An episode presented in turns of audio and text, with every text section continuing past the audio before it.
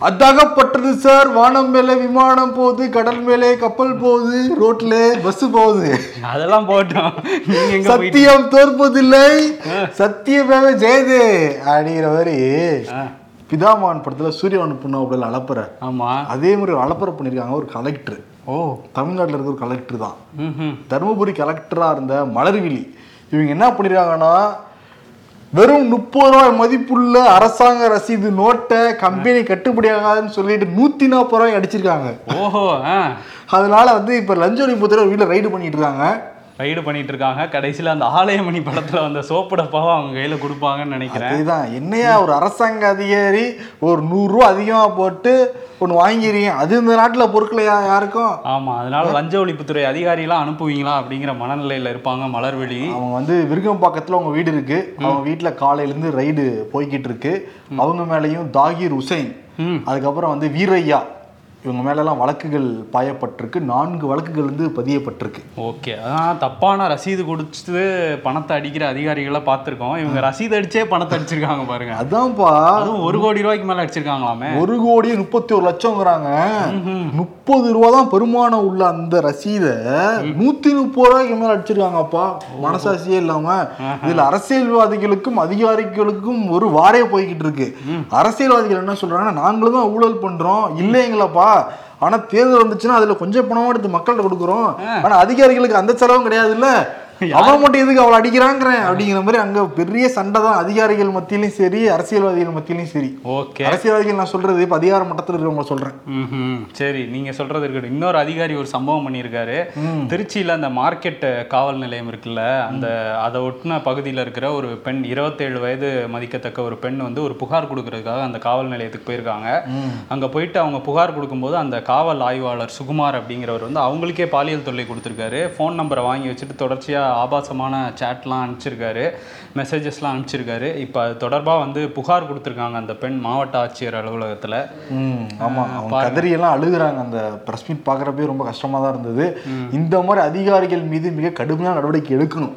அப்படின்னா தான் அடுத்து இந்த மாதிரி பண்ணணும்னு நினைக்கிறவங்களுக்கே பயம் வரும். இன்னொன்று வந்து திமுக. கலைஞருடைய நூற்றாண்டு தினம் மூன்றாம் தேதி கொண்டாடுறதா இருந்தது. அன்னைக்கு வந்து ஒடிசாவில் நடந்த அந்த ரயில் விபத்து காரணமாக ஒத்தி வச்சிருந்தாங்க. நாளைக்கு வந்து வட சென்னையில் அந்த பின்னி மில்ல வந்து நடக்க போகுது பிரம்மாண்டமாக. வின்னி மில்ல கிளைமேக்ஸ்லாம் தான் எடுப்பாங்க. இவங்க பொதுக்கூட்டம் நடத்துறாங்களா? அதே தான் பொதுக்கூட்டத்தை வந்து ஆரம்பிக்கிறாங்க. இதுல என்னன்னா முப்பத்தி நாலு வகையான போட்டி அவங்க நடத்துறாங்க. ஓ என்ன கலைஞர் நூற்றாண்டு அந்த ஆண்டை ஒட்டி முப்பத்தி நாலு வகையான போட்டி. கபடி போட்டி விளையாட்டு போட்டி அப்புறம் கலைஞருடைய வசனம் உப்புவித்தல் போட்டிலாம் வேற இருக்கான் ஓடினேன் ஓடினேன் வாழ்க்கை எல்லை வரையும் ஓடினேன். நீங்க ஏதோ ட்ரை பண்றீங்க போலயே கலந்துக்க போறீங்களா? இல்லப்பா ஆயிரம் கலந்துக்கிறது. ஓகே இந்த உங்களுக்கு பேச முடியாதுல்ல. இங்க பேசிட்டு இருக்கு. அந்த மாதிரி நிறைய போட்டியெல்லாம் நடத்த திட்டமிட்டுருக்காங்களாம் அதே மாதிரி ஒவ்வொரு மாவட்ட அளவுலையுமே நிறைய போட்டிகள் நடத்த விழாக்கள் நடத்த ஆரம்பிக்க போறாங்களாம். இப்பதான் வந்து ரெண்டாம் ஆண்டு சாதனை பொதுக்கூட்டம்னு வச்சாங்க. ஆமா. அது முடியல. அதுக்கு அடுத்த விழா ஆரம்பிச்சிருச்சு. அதான் எதிர்கட்சியில் இருக்கவங்க முக்கியமா ஜெயக்குமார் சொல்லுவாப்புல திமுக பார்த்து. இவங்க விழா நாயகர்கள் தான் அடிக்கடி விழா எடுத்துட்டே இருப்பாங்க அப்படின்னு. ஆமா இதை வந்து கலைஞரே ஒரு தடவை சொல்லியிருக்காரு. நான் வந்து எப்போ வந்தாலும் இந்த அரசு துறைகளுக்கெல்லாம் ஏதாவது பொன் விழா மணி விழான்னு வந்துருது. அதனால நான் விழா முதலமைச்சர் ஆயிட்டேன் அப்படின்னு சொல்லிட்டு என்ன சொல்லியிருக்காருன்னா விழாத முதலமைச்சர் ஆயிட்டேன் அப்படின்னு சொல்லியிருக்காராம். அதுதான் கலைஞர்கிட்ட பிடிச்ச தமிழ் தானே. ம். ஆமா. அஹ் இன்னொன்னு என்னன்னா ஜூன் பதினொன்னாம் தேதி தமிழ்நாட்டுக்கு வராரு. அமித்ஷா. ஓ. ஆமா எதுக்குன்னா அவரும் பொதுக்கூட்டத்துக்கு தான் வராரு. சாதனை பொதுக்கூட்டத்துக்காக. மோடி அரசாங்கம் பதவிக்கு வந்து ஒன்பது ஆண்டுகள் ஆச்சுல அதை வந்து ஒன்பது ஆண்டுகள் நாங்கள் என்ன சாதனை பண்ணோம் பாருங்கன்னு சொல்லிட்டு தமிழ்நாட்டில் ஆரம்பிக்கிறாங்க. ஓகே. வேலூர்ல பதினொன்றாம் தேதி. ஆனா இது வந்து சாதனை விளக்க நிகழ்ச்சின்னா கூட பொதுக்கூட்டம்னா கூட ரெண்டாயிரத்தி இருபத்தி ஒன்று நோக்க பயணிக்க ஆரம்பிச்சிருக்காங்கிறது புரியுது. ஓ கிட்டத்தட்ட ஒரு பிரச்சார கூட்டம் மாதிரி ஆரம்பிக்கிறாங்க. ஆமா பிரச்சார கூட்டம் தான் ம். ஆமா இந்த இந்த சைடு எதிர்கட்சிகள் ஃபுல்லா டல்லா இல்லப்பா இருக்கு. அதுதான். நிதிஷ்குமார் இந்த கோமா பிரஸ் மீடே கொடுத்துருக்காரு. பன்னெண்டாம் தேதி நடக்கிற மாதிரி இருந்துச்சுங்க. ஆனா காங்கிரஸ்ல தலைவர்கள் அவங்க தான் ரெக்வஸ்ட் பண்ணாங்க தேதி மாத்தி வைங்கன்ட்டு அதே மாதிரி திமுக மாத்தி வைங்கன்னு சொன்னாங்க. அதே கம்யூனிஸ்ட்ல இருந்து மாத்தி வைங்கன்னு சொன்னாங்க அதனால வேற ஒரு தேதி மாற்றப்படுவது தேதி பின்னர் அறிவிக்கப்படும். கூட்டம் நடக்க போறது உறுதியாம் ஓ. ரஜினி தான் அது. கூட்டணி உறுதி தேதி பின்னர் அறிவிக்கப்படும். அப்படின்ட்டு இருக்காரா ஆனா என்னன்னா இதுல தலைவர்கள் தான் கலந்துக்கணும் கட்சி தலைவர்கள் தான் கலந்துக்கணும். அவ- என் கட்சி சார்பாக இவர் அனுப்புறேன் அவர் அனுப்புறேன்னு சொன்னோம்னா இந்த சூனா பணம் கோவப்பட்டுரும் ஆமா. நான் தான் பிஎம் ரேஞ்சிலே இருக்காரு. அடுத்து பிஎம் நான் தான். ஆமா இருக்காரு. ஆனா இருபத்தி மூன்றாம் தேதி அந்த கூட்டம் நடக்கலாம்னு சொல்லியிருக்காங்க. நம்ம பார்ப்போம் வெயிட் பண்ணி. அதேதான். ஏன்னா காங்கிரஸ்ல இருந்து கட்சியோட மூத்த தலைவர் ஒருவரும் ஒரு முதல்வர் ஒருவரும் கலந்துக்கிறதா இருந்தது. அது பேச்சு அடிபட்டுச்சு. அதை நிதிஷ்குமார் சொல்லியிருக்காரு இல்ல இல்ல கட்சியோடைய முதன்மையானவங்க தான் வரணும் அந்த கூட்டத்துக்கு. கார்கே வரணுன்றாரா ஆர்கே வரணும் ராகுல் காந்தி வரணும். ராகுல் காந்தி யூஎஸ்ல இருக்காங்க மாத்திக்கிறாங்க. ராகுல் காந்தி வேற யூஎஸ்ல சும்மா பிரிச்சு மெஞ்சிக்கிட்டு இருக்காரு மோடிஜியை. ஆஹ், ஜிய பயங்கரமா பேசிட்டு இருக்காரு. போன டைம் என்ன சொன்னார்? கடவுளே கிளாஸ் எடுப்பாரு. கடவுளே ஸ்டன் ஆயிடுவாரு. நம்ம பிரபஞ்சத்தை உருவாக்கணும். நமக்கே இந்த பையன் கிளாஸ் எடுக்கிறானே. அப்படிங்கிற மாதிரி சர்க்காசம் பண்ணியிருந்தார்ல. நேத்து என்ன சொல்லியிருக்காருன்னா நியூயார்க்ல கலந்துக்கிட்டாருங்க அங்க. வந்து எப்பொழுதும் பிஜேபியும் ஆர்எஸ்எஸும் பழசை பத்தி தான் பேசுவாங்க. அவங்களுக்கு எதிர்காலத்தை பத்தி பேசவே தெரியாது. இந்த மோடி வந்து அந்த பின்னாடி கார்ல பின்னாடி பார்ப்பாங்கல்ல. ஆமா ரியர் வியூ மிரர் அதை பார்த்து தான் கார் ஓட்டி பார்த்து தான் ஓட்டிக்கிட்டு இருக்காரு அவருக்கு சொன்னால் அது புரியவும் புரியாது. ஆமா முன்னாடி பார்த்து ஓட்ட மாட்டேங்கிறாரு சொல்லியிருக்காரு. என்னன்னா இப்ப ரயில் விபத்து நடந்திருக்குன்னு வச்சுக்கோங்களேன் உடனே என்ன சொல்லுவாங்கன்னா காங்கிரஸ் ஆட்சியில் என்ன நடந்தது தெரியுமான்னு ஆரம்பிச்சிருவாங்க. எங்க ஆட்சியில இருந்தே இப்ப ரயில் விபத்து நடந்தது. ஆனா நாங்க பிரிட்டிஷ் அரசாங்கத்து மேல பழி போட கிடையாது. அதுக்கு பொறுப்பேற்றுக்கிட்டு ரயில்வே துறை அமைச்சர் பதவியெல்லாம் விலகியிருக்காங்க. இவங்க எதுக்கு எடுத்தாலும் காங்கிரஸ் நாங்க தான் நாங்க தானே? அப்ப நீங்க என்னதான் பண்றீங்கன்னு கேக்குறாரு. அதே மகாத்மா காந்தி எதிர்காலத்தை நோ நோக்கி சிந்திச்சவர். எல்லாரோடைய கருத்துக்களையும் வந்து கேட்டு நடந்துக்கிட்டவர் பட் எங்களுக்கு எதிரில் இருக்கவங்க நாதுராம் கோட்ஸேவோடது. கருத்துக்களே இருக்கக்கூடாதுன்னு நினைக்கிறாங்க. எதிர்காலமே இருக்கக்கூடாது எல்லாமே கடந்த காலத்தை பத்தி மட்டும் தான் பேசணும்னு நினைக்கிறாங்க. அப்படின்னு சொல்லிட்டு புடி புடி முடிச்சிருக்காரு. ஃபுல்லாக கலாய் மூடு கொண்டாருப்பா அவரு. ஆமா இன்னொன்னு கலாச்சிருக்காரு பாத்தீங்களா? கவச்சை வந்து ட்ரெயின்ல வைக்க சொன்னா அந்த பிரிஜ்பூஷனை காப்பாத்துறதுக்கு தான் இந்த கவச்சை வச்சிட்டு இருக்கு இந்த மோடி கவர்மெண்ட் எல்லாம் பேசியிருக்காரு. யாரு இவர் ஸ்கிரிப்ட் எழுதுறது? நல்லா பேசுறாரு. ஒருவேளை அவரே எழுதி பேசுறாரோ? நல்லா இருக்கு ஆனா ஸ்பீச்சு அவர் என்னன்னா ராகுல் காந்தி திரும்பி வர்றப்ப மோடிஜி அங்க போறாரு. ஆமா. நான் அதான் ஹைலைட்டு ஆமா அங்க போய் விருந்துல கலந்துக்கிறாரு. அங்க நாடாளுமன்றத்துல கூட பேசுவாருன்னு சொல்றாங்க. ம். பாப்போம் என்ன பண்ண போறாருன்ட்டு. ஆமா. இந்த பிரிட்ஜ் பூஷனை பத்தி பேசுனீல இப்ப டெல்லி போலீஸ் விசாரிக்க ஆரம்பிச்சிருக்காங்களாம். ம்ஹும். பிரிட்ஜ் பூஷனை ஆமா அவர் வீட்டிலலாம் போய் விசாரிச்சுட்டு இருக்காங்க அதே நேரத்துல வந்து என்ன சொல்லியிருக்காங்க? வினேஷ் போகட் சாக்ஷி மாலிக் அப்புறம் பஜ்ரங் புனியா இவங்க மூணு பேரும் வந்து வேலைக்கு போயிருந்தாங்கல்ல திரும்ப. நாங்க எதுக்காக போனோம்னா எங்க வேலையை பறிச்சிருவோம்னு மிரட்டுறாங்க. வேலையை வச்சு எங்களுக்கு த்ரெட்டன் பண்றாங்க அப்படிங்கிற ஒரு குற்றச்சாட்டையும் வச்சிருக்காங்க. ஏதாவது ஒரு வகையில அந்த இது பண்ணிட்டே தான் இருக்காங்க. மல்யுத்த வீரர்களை போராட்டத்தை வந்து தடுக்கணுங்கிற வகையில ஏதோ ஒரு விஷயத்த இந்த அரசு பண்ணிட்டே இருக்கு அப்படின்னு பண்ணிட்டு சொல்றாங்க. இருக்காங்க. அதே மாதிரி இந்த ஒடிசால நடந்த ரயில் விபத்து அதுக்கான விசாரணையும் ஆரம்பிச்சிருக்கு. ரயில்வே பாதுகாப்பு அந்த டிபார்ட்மெண்ட்டு. நேற்று வந்து அதோடைய ஆணையர் வந்து அந்த கோரமண்டல் எக்ஸ்பிரஸில் பைலட் அப்புறம் வந்து துணை பைலட் எல்லாத்தையும் மருத்துவமனையில் தான் அவங்க அட்மிட் செய்யப்பட்டிருக்காங்க. அவங்ககிட்ட விசாரணைலாம் வந்து நடத்தியிருக்காங்க. ஆனால் அவங்க மேலே தவறுமே இல்லைன்னு சொல்கிறாங்க அவங்களுக்கு என்னென்ன இன்ஸ்ட்ரக்ஷன் கொடுக்கப்பட்டுச்சோ அதுபடி தான் அவங்க போயிருக்காங்க. என்ன நடந்துச்சுங்கிறத விசாரிக்கிறாங்களாம். ஓகே அவங்க விசாரிக்கிட்டோம். இன்னொரு பக்கம் அந்த ஒடிசா விபத்துல வந்து பிஸ்வஜித் அப்படிங்கிற மேற்கு வங்கத்தை சேர்ந்த ஒருத்தர் வந்து அஹ், உயிரிழந்துட்டதா ஒரு தகவல் வந்திருக்கு. அவங்க பெற்றோர் வந்து நேரடியாக ஒடிசாக்கே வந்திருக்காங்க. ஆனால் வந்து அவங்க அங்கேருந்து கிளம்பும்போது பேசியிருக்காங்க ஃபோனில். அவர்கிட்ட ரயில் விபத்தாயிடுச்சுன்னு ஒரு மாதிரி பேசியிருக்காரு. சோர்வாக தான் பேசியிருக்காரு. அதுக்கப்புறம் இங்கே வந்ததுக்கப்புறம் அவர் இறந்துட்டாருன்னு சொல்லி மார்ச்சுவரிக்கு அனுப்பிச்சிருக்காங்க. அங்கே போனால் அவர் உயிரோட தான் இருந்திருக்காரு. மார்ச்சுவரியிலே உயிரோட இருந்திருக்காரு. இப்படி பார்க்காம பண்ணிட்டீங்களேன்னு அவங்க ரொம்ப கதறி அழுது அழுதுருக்காங்க. அதுக்கப்புறம் அவரை கூட்டி வேற ஒரு மருத்துவமனையில் அனுமதிச்சிருக்காங்க. இன்னொரு பக்கம் வந்து சில பேர் அடையாளம் காண முடியாத வகையில் சில பாடி கிடச்சிருக்கான். அதெல்லாம் வந்து டிஎன்ஏ பரிசோதனை பண்ணி உரியவங்கள்ட்ட ஒப்படைப்போங்கிற மாதிரி சொல்லியிருக்காங்க. அதானி குழுமத்துக்கு எதிராக அந்த ஹிண்டன்பர்க் அறிக்கை வந்துச்சுல்ல? இப்போ வந்து வாஷிங்டன் போஸ்ட்ல ஒரு ஆர்டிக்கல் எழுதியிருக்காங்க. அதில் என்ன சொல்றாங்கன்னா அதானியும் மோடியும் வந்து அரசியல் கூட்டாளிகள்ங்கிற மாதிரிலாம் குறிப்பிட்டிருக்காங்க. நிறைய உதவி பண்ணியிருக்காங்க அதானி நிறுவனத்துக்கு நிறுவனத்துக்குன்னு சொல்லி குற்றச்சாட்டை அடுக்கியிருக்காங்க. சத்தீஸ்கர்ல வந்து ஹஸ்தேவ் வனப்பகுதி அப்படிங்கிற ஒரு வனப்பகுதியில் நிலக்கரி சுரங்கம் வந்து அமைக்கிறதுக்காக ஆயிரத்தி எட்நூத்தி எண்பது ஏக்கரை வந்து மோடி அரசு வந்து அவருக்கு தாரை வாத்து கொடுத்துருக்கு அதானிக்கு. அதில் வந்து நிறைய ஊழல்களும் பண்ணியிருக்காங்க. அதை தாண்டி அதை எதிர்த்த நிறைய என்ஜிஓஸை வந்து முடக்கியிருக்கு மோடி அரசு. அது மட்டும் இல்லாமல் வருமான வரித்துறை சோதனையும் நடத்தியிருக்காங்க. ஆக்ஸ்ஃபார்ம் இந்தியா எவிரானிக்ஸ் அப்படிங்கிற என்ஜிஓஸ் மேலெலாம் வருமான வரித்துறை சோதனை நடத்தியிருக்காங்க. இதை எதிர்த்த சமூக செயல்பாட்டாளர் அலோக் சுக்லா அப்படிங்கிறவரோட மொபைலை வந்து பெகாசஸ் வச்சு டேப் பண்ணியிருக்காங்க அப்படிங்கிற குற்றச்சாட்டையும் வச்சுருக்காங்க. இதை தாண்டி ஜார்க்கண்டில் வந்து அனல் மின் நிலையம் அமைக்க பத்து கிராம மக்கள் பத்து ஊரை சேர்ந்த கிராம மக்களை வெளியே அனுப்பியிருக்காங்க. வெளியே அனுப்பிட்டு ஆயிரத்தி இரநூறு ஏக்கரை வந்து அங்கே கொடுத்துருக்காங்க அப்படிங்கிற சீரியஸான குற்றச்சாட்டுகள்லாம் வச்சுருக்காங்க. இன்னும் அதானி தரப்புல இருந்து இதுக்கான எந்த பதிலும் வரல. ஆனால் இது ரொம்ப சீரியஸான குற்றச்சாட்டுகளாக தான் இருக்குது வாஷிங்டன் போஸ்ட்ல வெளியாயிருக்கு இவங்களுமே வந்து அதை மறக்கடிக்கிறதுக்காக கேரளா ஸ்டோரி என்னென்னவோ பண்ணாங்க. பட் அதானியை மறக்கவே முடியல. என்ன பண்ணியும் பிஜேபி சரி இந்த கேரளாவுக்கு வருவோம். மலப்புரம்ங்கிற ஒரு பகுதி இருக்காங்க. அங்க வந்து ஒரு நெகிழ்ச்சியான சம்பவம் வந்து நடந்திருக்கு. ஆதிரா அப்படிங்கிற இந்து பெண். அவங்க அப்பாவை கூட கடைவீதிக்கு போயிட்டு இருந்திருக்காங்க. அப்பா வந்து பார்வை மாற்றுத்திறனாளியான ஒரு இஸ்லாமிய பெண். இந்த சாலையிலலாம் பாட்டு போடுவாங்கள்ல. பாட்டு பாடி யாசகம் கேட்பாங்கல்ல அவங்க கணவர் குழந்தைங்க கூட அந்த பாட்டு பாடி தொழில் நடத்துறது தான் அவங்களுடைய வேலையே. அவங்களுக்கு அன்னைக்குன்னு பார்த்து ஒரு மாதிரி தொண்டை கட்டி ஒரு மாதிரி ரொம்ப சிரமப்பட்டிருக்காங்க. உடனே ஆதிர வந்து அவங்க அப்பாட்ட பர்மிஷன் வைக்கிறாங்க நான் அவங்களுக்காக பாடுறேன் அப்படின்னு சொல்லிட்டு. அவங்க அப்பா சரிவா பாடுன்னு சொல்கிறாங்க அங்கே போய் இஸ்லாமிய பாடல்களை அந்த ஆதிரா வந்து படிக்கிறாங்க. இதை பார்த்து ரொம்ப நெகிழ்ந்து போன கத்தோலிக்க பள்ளி நிர்வாகம் வந்து ஆதிராவுக்கு வீடு கட்டி கொடுக்க போறாங்க. ரெண்டு ஆண்டுகளுக்கு முன்னாடி ஏற்பட்ட அந்த நிலச்சரிவுனால அவங்க வீடு வந்து இழந்துட்டாங்களாம் ஆதிரா.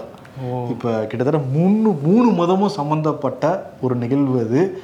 எல்லாரும் கொண்டாடிக்கிட்டு இருக்காங்க. ஆமாம் ரியல் கேரளா ஸ்டோரின்னு இதுதான் ரியல் கேரளா ஸ்டோரி உண்மையாலுமே அதாங்க கேரளா ஸ்டோரி அப்படிதான் இருப்பாங்க. கேரளா பாக்குறப்ப அப்படிதான் இருப்பாங்க எல்லா மத மக்களும் வந்து ஒன்றா தான் வாழ்வாங்க. சகோதரத்துவமா வாழ்வாங்க. அங்கெல்லாம் அந்த ஜாதி முதல் பிரச்சனைலாம் நீங்க ரொம்ப ரொம்ப ரேரு ஆமாம் ஆனால் வந்து இங்கே வேற மாதிரி கேரளா ஸ்டோரின்னு ஒரு கதையை எடுத்துட்டாங்க அப்படின்னு இந்த வீடியோவை பரப்பிட்டு இருக்காங்க மலையாளி மக்கள்லாம். அதேதான். ஓகே கேரளாவை பற்றி பேசும்போது இன்னொரு விஷயம். ரஹானா ஃபா ஃபாத்திமா அப்படிங்கிற சமூக செயல்பாட்டாளர் வந்து ஒரு வீடியோ வெளியிட்டிருந்தாங்க. தன்னோட உடம்பை வந்து அரை நிர்வாணமாக வச்சுட்டு அதில் தன்னோட குழந்தைகளை வந்து வரைய சொல்லியிருந்தாங்க. அந்த வீடியோ வந்து பாடி அண்ட் பாலிட்டிக்ஸ் அப்படின்னு ஒரு ஹேஷ்டேக் போட்டு போட்டிருந்தாங்க. அது வந்து வைரலாக போச்சு அந்த வீடியோ. அதுக்கு ஆதரவும் வந்தது எதிர்ப்பும் வந்தது. அந்த எதிர்த்த சிலர் வந்து நீதிமன்றத்தில் வழக்கு போட்டிருந்தாங்க. அந்த கேரள உயர்நீதிமன்றம் இந்த வழக்கை விசாரிச்சுட்டு என்ன சொல்லியிருக்காங்கன்னா ஆண்கள் வந்து மேல் சட்டை போடாமல் போகிறாங்க அதை நம்ம ஆபாசமாக பார்க்கறதில்ல. இது வந்து எப்படி ஆபாசமாக பார்க்க முடியும்? அதே நேரத்தில் வந்து குழந்தைகளை வரைய சொல்கிறதுங்கிறது ஒரு கலையாக தான் பார்க்குறோம். நாங்கள் வந்து இதை ஒரு பாலியல் தூண்டலாலாம் பார்க்கல அப்படின்னு சொல்லி இந்த வழக்கை தள்ளுபடி பண்ணிட்டாங்க. ரெஹானா ஃபாத்திமாக்கு வந்து ஆதரவாளர்கள்லாம் இப்போ வந்து அவங்களுக்கு பாராட்டுலாம் தெரிவிச்சிட்டு இருக்காங்க. ஓகே. கர்நாடகால பத்தியா? திருப்பியும் பசு பிரச்சனை ஆரம்பிச்சிருச்சு ஆமாம் கர்நாடக அமைச்சர் வெங்கடேஷ் இருக்கார்ல அவர் என்ன சொல்லியிருந்தாருன்னா ஒரு கூட்டத்தில் பேசும்போது இந்த மாதிரி எருமை மாடுகளை கொல்றது தப்பில்லைன்னு சொல்கிறாங்க பசு மாடுகளை கொல்றது அப்போ அப்- அதுவும் தப்பில்லை தானே அப்படின்னு பேசியிருந்தாரு. ரெண்டுமே மாடு தானே அப்படின்னு மாதிரி பேசியிருந்தாரா? உடனே பாஜகக்காரங்களாம் வந்து பசுமாட்டை கூட்டிட்டு ரோட்டுக்கு வந்து இப்போ ப்ரொட்டஸ்ட் பண்ணிட்டு இருக்காங்க எப்படி அவர் அப்படி சொல்லலாம் அப்படின்ட்டு இதுக்கிடையில் சித்தராமையா என்ன பண்ணிட்டாருன்னா பசுவதை தடுப்பு சட்டம் வந்து இந்த பிஜேபி கவர்மெண்ட்ல கொண்டு வந்தாங்க. அதில் நிறைய தெளிவில்லாத விஷயங்கள்லாம் இருக்கு. நாங்கள் அதை பற்றி விவாதிக்க போறோம்னு வேற கொளுத்தி போட்டிருக்காரு. இன்னும் பயங்கரமா வீரியமா ப்ரொட்டஸ்ட் பண்ண ஆரம்பிச்சிட்டாங்க. அந்த தடுப்பு சட்டத்தெல்லாம் எடுத்தீங்கன்னா அவ்வளோதாங்கிற மாதிரி கொந்தளிச்சிட்டு இருக்காங்க பாஜக. அவங்களுக்கு அதை வச்சு தான் அரசியல் பண்ண தெரியும். எங்களுக்கு வேற எதுவுமே தெரியாதுங்க. அப்படிங்கிற மாதிரி தான் பண்ணிட்டு இருக்காங்க. ஆனா ரெண்டு மூணவே மேன் மட்டும் தான் கத்தும்? மேன் மட்டும் தான் கத்துவான் இல்லப்பா மேன் தடவை மாடு கத்துற சவுண்டு சொன்னப்பா ஓகே அதே மாதிரி இந்த ஆதி புருஷுங்கிற ஒரு படம் வெளியாக போகுது. இந்த ராமர் அனுமன் பிரபாஸ் வந்து நடிச்சிருக்காரு. அது மாதிரி ட்ரெய்லர் வெளியானப்பவே அதோட ட்ரெய்லர் சரியில்லைன்னா குற்றம் சாட்டிட்டு இருந்தாங்க. இப்போ அதெல்லாம் மேட்ரு கிடையாது. ஆதி புருஷில் வெளியாக போகிற எல்லா தேட்டர்லேயுமே ஒரு ஒரு சீட்டு அனுமனுக்காக விட போகிறாங்களாம் உண்மையிலேவா? ப்ரெஸ் ரிலீஸே வந்துருக்குப்பா. என்ன இப்படிலாம் பண்ணிட்டு இருக்காங்க? அனுமனுக்காக விட போகிறாங்களாம் ஒவ்வொரு அந்த காட்சிகள் அப்பயும் இப்போ லட்சுமணனுக்கு? லட்சுமணனுக்கு விடுவாங்க. எல்லாருக்கும் விட்டா தேட்டரே காலியா இருக்கும்ல. ஒவ்வொரு கேரக்டருக்கும் ஒவ்வொரு சேரு ஆனா என்னன்னா ஒரு மூணு ஷோக்கு அப்புறம் அனுமன் மட்டும் தான் இருப்பாங்க அந்த தேட்டர் எல்லா சேரும் காலியா தான் இருக்கும்னு நினைக்கிறேன். ஏன்னா இது ஒரு காலியா இருக்கும்னு நான் சொல்லல. இல்ல. பார்த்துக்கோ. சரி நானும் சொல்லலை. ஆனா இது ஏதோ ஒரு பிஜேபி அஜெண்டா படம்னு இப்பவே கொஞ்சம் எதிர்க்கட்சிகள்லாம் கிளம்பியிருக்காங்க. பாப்போம் படம் வரட்டும். ஆக்சுவலி நானும் ஒரு இன்னும் ஷூட் பண்ணிருந்தோம். திடீர்னு ஏதோ புயல் காத்து அடிக்கிற மாதிரியே இருந்துச்சு. அதான் ஸ்டூடெண்ட் இப்படி வெளியே பார்த்தா உண்மையுமே புயல் காத்து அடிச்சுக்கிட்டு இருக்கு. ஆஃபீஸே வெளியே நின்று தான் பார்த்துட்டு இருக்காங்க. சரி நம்ம பார்த்துட்டு திருப்பி ஷூட்டுக்கு போவோம்.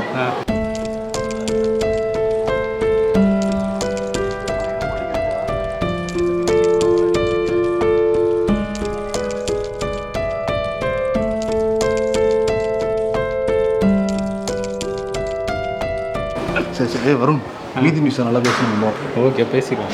என்னதான் ஆச்சு நம்ம ஊருக்கு. காலையில வெயில் கொளுத்திட்டு இருந்தது. ஸ்டுடியோல பேசிட்டு இருக்கிறப்ப ஏதோ புயல் அடிக்கிற மாதிரியே ஒரு சவுண்டு. என்னன்னு வெளியில எட்டி பார்த்தா புயல் அடிக்கல ஆனா காத்து பயங்கரமா அடிச்சுக்கிட்டு இருந்துச்சு மழை கொட்டோடன்னு கொட்டிக்கிட்டு இருக்கு. ஆமா கொட்டிட்டு இருக்கு ஒருவேளை செங்கோல் எஃபெக்டா இருக்குமோ? இந்த மன்னர்கள்லாம் செங்கோல் வச்சிருப்ப மாதம் மும்மாரி பொழிகிறதான்லாம் கேட்பாங்கன்னு சொல்லுவாங்க. ஒருவேளை அந்த எஃபெக்டா என்னன்னு தெரியல. ஆனா செங்கோல் பத்தி பேசும்போது திருவாடுதுறை ஆதி நீயே பேசிக்கிற. அப்புறம் பேசும் போது லீட் எடுக்கிற. அதான் என்னன்னா இருங்க பேச விடுங்க. நீங்க மறந்துட்டேன். நடத்து ஓகே இல்ல அதான் திருவாடுதுறை ஆதீனம். இருக்காருல்ல அவர் வந்து ஒரு தகவல் சொல்லியிருக்கதா ஒரு தகவல் பரவிட்டு இருந்துச்சு என்ன சொல்லியிருக்காரு அப்படின்னா செங்கோல் கொடுத்த ஒரு மண்டலத்துக்குள்ள அதாவது அந்த நாற்பத்தெட்டு நாட்களுக்குள்ள இந்த மாதிரி மரணங்கள் ஏற்படுறது நல்லதில்ல. அப்போ வந்து நம்ம தப்பானவங்க கையில வந்து செங்கோலை கொடுத்துட்டோம் அப்படிங்கிறத கத கடவுள் வந்து சிக்னல் கொடுக்குறாரு அப்படிங்கிற மாதிரி ஒரு விஷயம் அவர் சொல்லியிருக்கதா பரவிட்டு இருந்துச்சு அது காடு பயங்கர வைரல் ஆயிடுச்சு ஆமா செம்ம வைரல். அதை நிறைய பேர் பரப்பிட்டு இருந்தாங்க. அப்புறம் வந்து அவரே வந்து இப்போ எஸ்பி மயிலாடுதுறை எஸ்பி கிட்ட வந்து புகார் கொடுத்துருக்காங்க. ஆதீனம் தரப்புல இருந்து. இது ஒரு முற்றிலும் தவறான தகவல். இதை நடவடிக்கை எடுங்க. யார் பரப்புறாங்கன்னு சொல்லின்னு சொல்லி புகார் கொடுத்துருக்காங்க. அதை பத்தி பேசவே ஆதீனம். அது முழுக்க முழுக்க ஃபேக் நியூஸ் அப்படிங்கறத இங்க பதிவு பண்ணிக்கலாம். ஓகே. அதே மாதிரி இன்னொரு விஷயம் என்னன்னா இன்னொருத்தர் பேசிட்டு இருக்காரு. பேசிக்கிட்டு இருக்காரு. அதான் ஆளுநர் சென்னையில பேசிக்கிட்டு இருப்பாரு. இப்ப மாவட்டம் விட்டு மாவட்டம் தாண்டி குன்னூர்ல அப்படி சில்லான கிளைமேட்ல சில் பண்ணிக்கிட்டு இருக்காரு அவரு. இங்கேயே கொஞ்சம் அப்படிதான் இருக்கு கிளைமேட்டு துணைவேந்தர்களை கூப்பிட்டு வச்சு பேசணும் என்ன பேசணும்? ம் கல்வி பத்தி பேசியிருப்பாரு. ஆமா அதை பத்திலாம் பேசியிருக்காரு. புதிய கல்விக் கொள்கை ஏன் அவசியம் தெரியுமாலாம் டாபிக் எல்லாம் அவரே தலைப்பு கொடுத்து அவரே வந்து பேசினாரு. ஓகே. அதெல்லாம் தாண்டி சில பேர் முதலீடுகள்லாம் இருக்கிறதா வெளிநாடு போறாங்க. வேண்டுகோள் வைக்கிறதுனாலே முதலீடுகள் வராது. வெளிநாடு போறதுனாலே முதலீடுகள் வராது. இன்டெரக்டா சொல்றாராம் ஸ்டாலின் வெளிநாடு போயிட்டு இருந்தார்ல ஓ எதிர்க்கட்சி தலைவர் மாதிரி பேச ஆரம்பிச்சிட்டாரு? ஏற்கனவே அவங்க அப்படிதான் சொல்லிட்டு இருக்காங்க. ஹரியானாலாம் பாருங்க நமக்கு நிகரா நம்மளோட அதிகமாவே முதலீடுகள் அங்க வருது. பட் அதை விட நம்ம மேம்பட்ட மாநிலம்னு சொல்றோம் கம்மியா தான் வருது அதுக்கு என்ன அவசியம்னா கல்வி தான் அவசியம். முதலீடுகள் வாங்க வாங்கினா வருமா? கல்வி கொடுங்க வரும் அப்படின்னு சொல்லிட்டு குத்தி காமிச்சிருக்காருப்பா. ஓஹோ குத்தி காமிச்சிருக்காரு. ஆனா அந்த கல்வியை பத்தி பேசியிருக்காருல்ல தமிழ்நாடு பின்தங்கிட்டு இருக்குன்ட்டு. இவங்க திமுகல இருந்து இன்னைக்கு வந்து மத்திய கல்வித்துறை அமைச்சகம் ஒரு டேட்டா போட்டிருக்காங்க. என்ஐஆர்எஃப் அந்த நேஷனல் இன்ஸ்டிடியூஷனல் ரேங்கிங் ஃப்ரேம் ஒர்க்குன்னு அதை எடுத்து போட ஆரம்பிச்சிட்டாங்க. அதுல டாப் ஹண்ட்ரட் இன்ஜினியரிங் காலேஜ்ல அதிக காலேஜஸ் இருக்கு. தமிழ்நாடு தான் பதினஞ்சு. டாப் ஃபிஃப்டி மெடிக்கல் காலேஜ்ல எட்டு. ஆமா. அதுல நம்பர் ஒன்னு தமிழ்நாடு தான். ஐஐடி மெட்ராஸ் தான் முதலிடம் வந்து பிடிச்சிருக்கு. ஆமா. ஐஐடி மெட்ராஸ் மூன்றாவது இடமும் சென்னையில இருக்கிற கல்லூரி தான் வந்து பிடிச்சிருக்கு. ஆமா. இப்படி எல்லாமே பிடிச்சிருக்கு. ஆனா ஆனா அவருக்கு அது பிடிக்கல. தமிழ்நாடு பிடிக்கல இது கொஞ்ச நாள் முன்னாடி ஒன்று பேசியிருந்தாரு பாத்தீங்களா? மாநிலங்களுக்குன்னு தனிப்பட்டு கலாச்சாரம்லாம் கிடையாது அப்படின்னு பேசியிருக்காரு. இதை மோடியே ஒத்துக்க மாட்டாரு. இங்க வந்து இப்ப தமிழர் கலாச்சாரம் பண்பாடுன்னு தானே பேசுவார் அவரு. ஆமா. இப்ப இவர் இப்படி சொல்றாரு. கல்வியை பத்தி பேசுறப்ப பள்ளி கல்வித்துறை தான் ஞாபகம் வருது. பள்ளி கல்வித்துறையில மிக முக்கியமான போஸ்ட்னா அந்த இயக்குனர் போஸ்ட் தான். இயக்குனர் பள்ளி கல்வித்துறை அந்த டிபார்ட்மெண்ட் அது காலியாவே இருந்தது. ஏன்னா அதிமுக ஆட்சியில நிர்வாக வசதிக்காக அதை பள்ளி கல்வித்துறை ஆணையரா மாத்திட்டாங்க ம். இவ்வளவு வருடமா பாரம்பரியமா இருந்த பதவியே கொஞ்சம் இதாகுதுன்னு சொல்லிட்டு நிறைய பேர் வருத்தம்லாம் தெரிவிச்சிருந்தாங்க பல பேர் எதிர்ப்புலாம் தெரிவிச்சிருந்தாங்க இப்போ திமுக அரசு அதுக்கு அந்த பதவிக்கு அறிவொளி அப்படிங்கிறவரை நியமிச்சிருக்காங்க. இவர் வந்து மிக முக்கியமான நபர் அப்படின்னு வந்து சொல்றாங்க. இந்த பள்ளி கல்வித்துறையில முப்பது ஆண்டு காலம் பணியாற்றிய அனுபவம் அவருக்கு இருக்கு. பொது நூலகத்துறை இயக்குனராக வந்து இருந்திருக்காரு. அஹ் கட்டுக்கோப்பா நடத்திட்டு போற எல்லா பக்கமுமே அவருக்கு இருக்கான். இந்த பள்ளி கல்வித்துறையில ஏகப்பட்ட குளறுபடியெல்லாம் நடக்குதுன்னு எல்லாம் சொல்றாங்கல்ல. இனிமேட்டு அந்த மாதிரி நடக்காதுங்கிறாங்க. இவர் மேல எல்லாருக்குமே ஒரு பெரிய மரியாதை இருக்குங்கிறதுனால இனிமேல் பள்ளி கல்வித்துறை டாப்பா வருங்கிறாங்கப்பா. ஆடி பிறந்தா ஒரு சரண்யா பண்ணணும் ஜோக் வரும்ல. ஆமா டாப்பா வரும்ட்டு அந்த மாதிரி டாப்பா வருங்கிறாங்க பார்ப்போம். பார்ப்போம். ஆனால் வந்து இந்த நியமனம் பற்றி பேசும்போது நீங்கள் பன்னெண்டாயிரம் ஆசிரியர்கள் வந்து நியமனம் பண்ணாமல் இருக்கீங்க அப்படின்னு சொல்லி எடப்பாடி வந்து அறிக்கை விட்டுருக்காரு. அதுவும் அந்த அரசு பள்ளிகளில் வந்து ஆசிரியர்கள் பன்னெண்டாயிரம் இடம் வேகன்சி இருக்குது தலைமை ஆசிரியர்களும் நிறைய பள்ளிகளில் இல்லை. அதெல்லாம் வந்து நீங்கள் பாருங்கள் ரெண்டு வருஷம் ஆச்சு நீங்கள் ஆட்சிக்கு வந்து இன்னும் மற்றவங்கள குறை சொல்லாமல் அதாவது என்னையே சொல்லாமல் நீங்கள் பார்த்து பண்ணுங்கங்கிற மாதிரி அறிக்கை விட்டுருக்காரு. இப்போ நிறைய பிரச்சனைலாம் இருக்குல்ல அதுல. அதான் இப்போ நியமிச்சிருக்காங்க. ஓகே. அறிவொளி வந்து நிச்சயம் பள்ளி கல்வித்துறைக்கு ஒரு ஒளிமயமான எதிர்காலத்தை காட்டுவாருன்னு எல்லாரும் பார்க்கறாங்க எதிர்பார்க்கறாங்க. நம்மளும் பார்ப்போம் பொறுத்திருந்து. ஆமா அதே மாதிரி எடப்பாடி பழனிசாமி செஞ்சி மஸ்தான் வர புகார் சொல்லியிருக்காரு. கள்ளச்சாராயத்தை விற்பனை விற்பனை பண்றதுல மறைமுகம் ஊக்கப்படுத்தார் செஞ்சி மஸ்தான். அவரே பதவி விலகணும். இல்லாட்டி ஸ்டாலினே தலையிட்டு அவரை பதவி விலக்கணும் இல்லாட்டி நான் சும்மா இருக்க மாட்டேன் ஆமா அப்படிங்கிறாரு. ஓகே. ஆமா. அவருக்கே லைட்டா மூட்டு வலியாம்பா ஆ. ஹாஸ்பிட்டல் போய் ட்ரீட்மெண்ட் எடுத்துட்டு எடுத்துட்டு வந்துகிட்டு இருக்காரு எடப்பாடி பழனிசாமி சீக்கிரம் குணமாய் வரட்டும். பதினாலாம் தேதி தான் ஸ்கூல் திறக்கறாங்கன்னு சொல்லிட்டாங்கல்ல அப்புறம் ஏன்டா அழுவுற? அழுவுறது அவன் இல்லை நான் அப்படின்னு பெற்றோர்கள். அழுகுறாங்க அது என்னமோ உண்மைதான். முந்தா நேத்து வர ட்ரெயின் ஆக்சிடென்ட் நேத்துக்கு பீகார் பாலம். ஆமா இப்போ உமன் ரெஸ்ட்லெஸ்ஸோட போராட்டம் என்னாச்சு அப்படின்னு சொல்லிட்டு மீடியா நோக்கி கேட்குறாங்க பட் நம்ம தொடர்ந்து பேசிட்டு தான் இருக்கோம். இந்த மீம் வந்து நிறைய வைரல் ஆகிட்டு இருக்கு.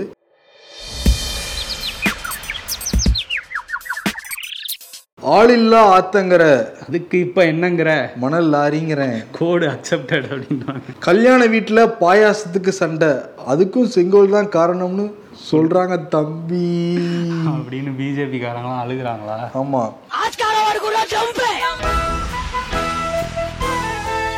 யாருக்கு இன்னைக்கு விருது கொடுக்கலாம்? யாருக்கு விருது கொடுக்கலாம்? ஆளுநர் ஆர் என் ரவி ரொம்ப நாள் கழிச்சு திரும்ப அவுத்து விட்டுருக்காருல்ல. ஆமா.